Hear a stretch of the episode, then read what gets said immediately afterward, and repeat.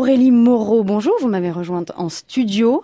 Euh, eh bien, c'est l'heure de votre chronique. La musique vous fait du bien. Euh, oui, parfaitement. Bonjour Gabriel. Bonjour à tous. Je suis très heureuse de vous retrouver pour évoquer ensemble ces musiques qui nous font du bien ce matin sur France Musique.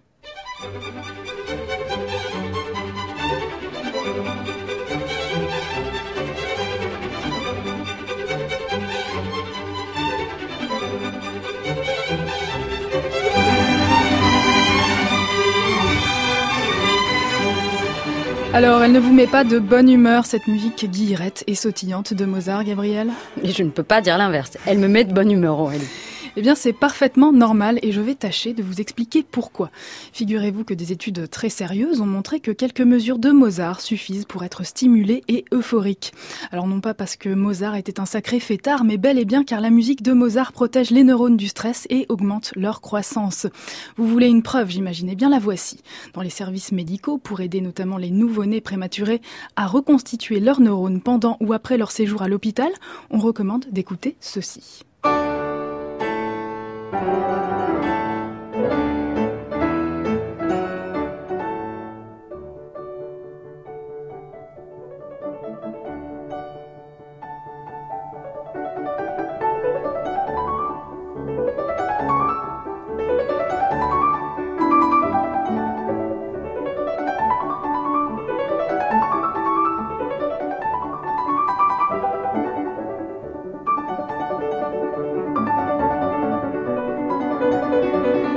C'est l'Allegro con spirito, premier mouvement de la sonate Köchel 448 en ré majeur de Wolfgang Amadeus Mozart que nous écoutons à deux pianos Murray Peraya et Radu Lupu, deux interprètes d'exception pour cette sonate qui est, selon la science, une œuvre aux vertus antidépresseurs.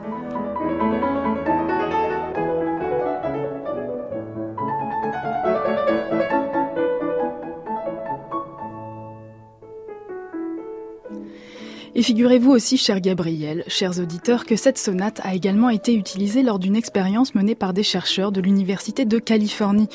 Une expérience faite sur une trentaine de volontaires. Dans un premier temps, les participants étaient répartis en trois groupes distincts, chacun avec des conditions de préparation différentes de 10 minutes avant le début d'une tâche. Le premier groupe passait 10 minutes dans le silence, le deuxième groupe passait 10 minutes à faire des exercices de relaxation, et le troisième groupe passait, lui, 10 minutes à écouter la fameuse sonate pour deux pianos en ré majeur de Mozart que nous écoutons sous ma voix. Dans cette deuxième partie de l'expérience, les participants étaient soumis à une succession de tâches de résolution spatiale utilisées dans l'évaluation du quotient intellectuel. Et les résultats sont spectaculaires. Les participants ayant écouté de la musique classique avant de réaliser les tests présentaient des performances au test améliorées avec des scores de QI augmentés de près de 8 à 9 points, contrairement aux participants n'ayant pas écouté la sonate pour deux pianos de Mozart.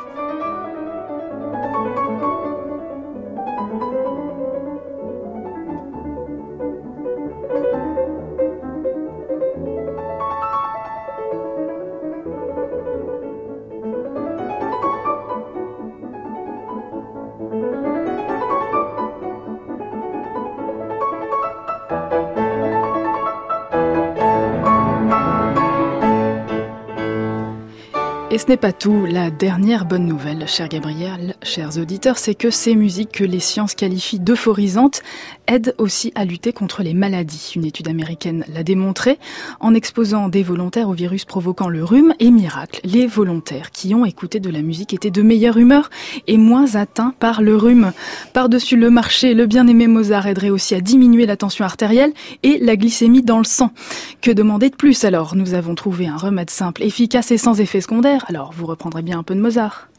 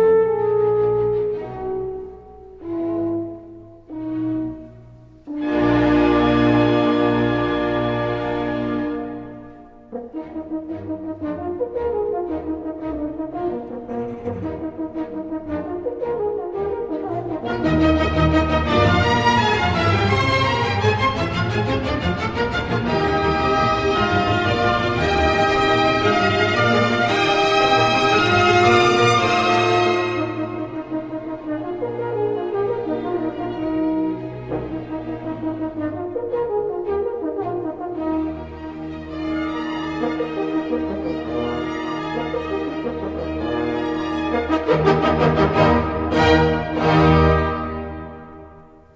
Günther Hockner au corps et l'orchestre philharmonique de Vienne dirigé par Karl Böhm. C'était le rondeau final du quatrième concerto pour corps en mi bémol majeur de Mozart.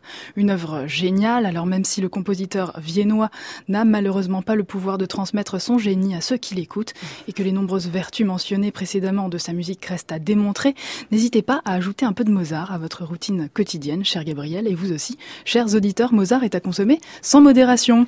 Mais du coup, grâce à vous, Aurélie, je suis en bonne santé, de bonne humeur et intelligente. Voilà, c'est vrai que vous dansiez dans le studio tout à l'heure. Vous aussi.